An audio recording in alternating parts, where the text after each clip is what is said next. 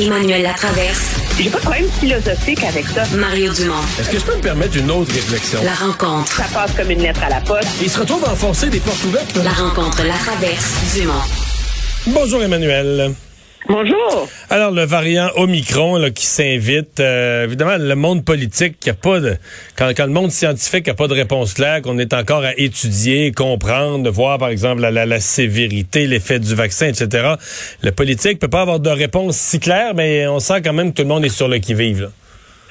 Oui, tout le monde est sur le sur le, le qui-vive, mais sans les sentiments de panique qu'on a déjà vus euh, se manifester de la part dans le débat public suite à l'émergence d'autres variants, d'autres menaces. Moi, je trouve que le ministre Dubé a été très clair aujourd'hui. Là, on est dans le flou pour deux semaines.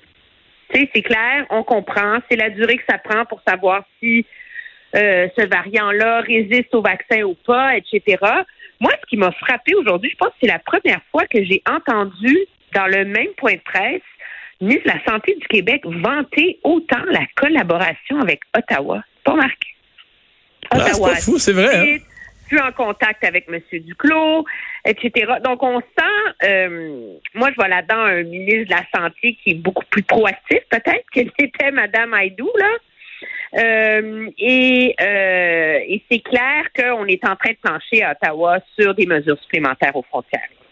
Ouais, ça, ça là, là-dessus, euh, pour les voyageurs, là, il y a un questionnement. Euh, bon, je pense euh, les voyageurs à l'heure actuelle qui sont pris en Afrique du Sud, il y en a quelques-uns là. Euh, pour eux, c'est pas drôle, mais même pour les autres voyageurs, si tu te retrouves, si tu vas passer deux semaines dans un pays, puis que dans ce pays-là, il y a une éclosion majeure là, d'Omicron pendant que de variant Omicron pendant que t'es là. Je pense qu'il faut être réaliste. Là. Tu te mets à risque. Il y a de la quarantaine, il y a des mesures spéciales au retour. Là. Ce qui est clair, c'est que tu vois, l'Ontario est la première province à l'avoir demandé euh, ouvertement, là, c'est qu'il y ait du dépistage à l'arrivée. Donc, quand on débarque de l'avion à l'aéroport, qu'il y ait un dépistage de mis en place. Euh, Québec aussi. Je pense que toutes les provinces voudraient ça. Ce que Ottawa fait valoir, c'est oui, on est d'accord, mais ça ne se fait pas en criant ciseaux. euh, pour deux raisons. D'un, c'est des infrastructures importantes à, à, à déployer. Si tu veux pas que ça soit une file de cinq heures d'attente pour dépister les gens qui débarquent en masse des avions.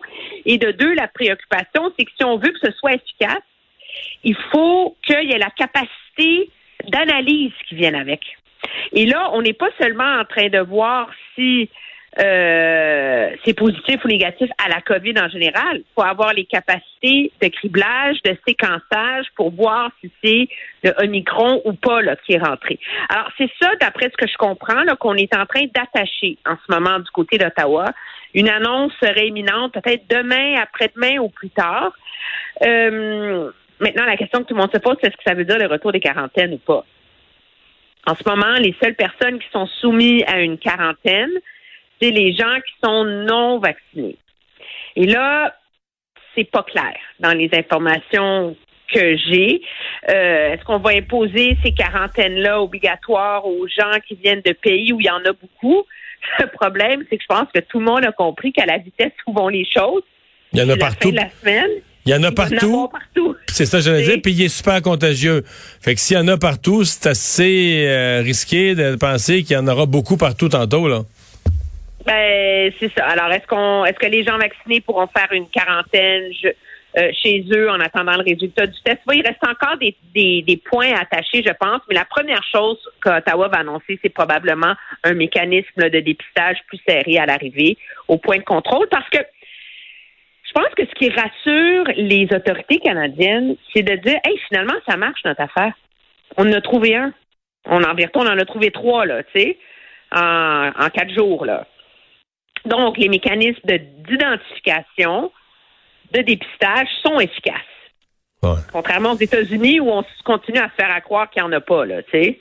Alors, il, il, il s'agit de mettre un système en place pour, euh, pour encadrer ça parce que moi, j'ai remarqué à quel point M. Dubé a dit souvent il faut apprendre à vivre avec la COVID. Je pense qu'il n'y a aucun pays qui veut remettre mais, tous les voyages internationaux sur la glace pour hum. un autre six mois. Là. Mais apprendre à vivre avec la COVID, c'est, ça dit tout puis ça, virie, ça dit rien, dans le sens que c'est...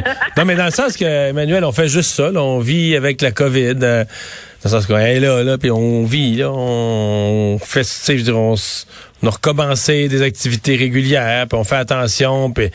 Mais, tu sais, euh, on apprend à vivre avec la COVID, mais on vit pas, on vit pas de la même manière avec la COVID. Euh, si euh, y en a un petit peu, deux, trois cents cas par jour, puis euh, mes parents âgés dans, dans le Bas-Saint-Laurent, il y en a zéro cas dans leur région, puis tout ça. Puis si tu le, t'annonces qu'il y a des éclosions majeures partout, puis qu'ils vont faire l'épicerie à quatre-vingt-cinq ans, puis ils se disent, mais là, probablement que dans l'épicerie, aujourd'hui, il y en a au moins cinq cas parce qu'il y a une éclosion majeure dans notre région. Tu sais, on vit avec pareil, là, mais on vit différemment. Tu sais, on, on vit avec, mais on vit avec la réalité de la COVID. Donc, si on revient au Québec, mon point, c'est que si on revient avec trois mille cas, quatre mille cas euh, la semaine avant Noël, là, ben oui, on va vivre avec la COVID, mais on va devoir prendre certaines mesures, euh, imposer certains éléments de prudence, demander des choses à la population. C'est pas vrai, là? Oui, je pense que le, le gouvernement, euh, c'est la raison pour... le... pour laquelle, avant de se prononcer sur la suite des choses, on attend d'avoir des, des réponses aux questions fondamentales. Moi, je pense que la question la plus fondamentale, c'est celle des vaccins. Ouais. Est-ce que l'immunité baisse de sept pour cent ou l'immunité baisse de soixante pour cent? Tu sais? Euh, c'est beaucoup ça euh, l'enjeu. Puis un gouvernement aussi, moi je pense qu'il est conscient que les gens embarqueront pas dans des plans, il n'y a pas de Noël, on confine, des affaires de même. Là. Alors il faut trouver des alternatives. Moi, quand j'entends apprendre à vivre avec la COVID, c'est qu'on a trouvé un genre de modus operandi dans nos sociétés, hein, avec le passeport vaccinal, ouais, c'est ça. Puis le masque, puis nanan. Puis là, ben, on se rend compte que des variants comme ça, finalement, ils vont continuer à circuler. On va continuer à être dans des périodes de flottement. Et donc, est-ce qu'il faut trouver une recette pour les voyages internationaux, pour les déplacements, qui fait qu'on n'est pas toujours dans le stop and go, là? Et c'est peut-être un peu avec ça qu'on essaie de jongler en ce moment. Mmh. Puis moi, j'oserais dire que si euh, le six décembre, la date fixée, là, si euh, le portrait est encore très, très, très, très flou, puis en augmentation, je pense pas qu'il faille exclure que le gouvernement demande à la population euh, « Donnez-nous une autre semaine, on sait pas trop ». Le gouvernement va hésiter à se mouiller parce que les deux hypothèses lui font peur. L'hypothèse de restreindre la capacité de fêter Noël une deuxième année consécutive terrorise le gouvernement, mais l'hypothèse de l'échapper complètement puis d'avoir un mois de janvier d'enfer dans les hôpitaux terrorise le gouvernement. Donc, euh, quand t'as peur des deux options, tu te donnes le maximum de temps pour voir euh, dans quel portrait de dans quel portrait de situation tu prends ta décision. Donc, là, moi, je pense que ça va se rendre au, au, au treize. De toute façon, regarde, Pfizer a dit vendredi dernier, le vingt-six, que ça leur prenait deux semaines de savoir si le vaccin bon. fonctionne vraiment. C'est ce ça, que ça je pense aussi. Au dix. Ouais. Est-ce que Mme Anglade, il faut, il faut se garder du temps, est-ce que Mme Anglade a passé son test, euh, son congrès politique? Elle a passé un, un premier test, je pense, qui était d'avoir un bon congrès, de mettre euh, une grande idée sur la table, euh, tu sais, de requinquer un peu euh, ses membres. Mais, mais on sort elle, elle, elle a l'appui de ses membres. Oui, mais on sort du congrès, je pense, conscient de tout le travail qui reste à faire. T'sais, maintenant qu'on a réglé la question du, du leadership, de un, euh, toute cette histoire là, de Québec solidaire light, là, moi je ne souscris pas à cette théorie-là là, du tout.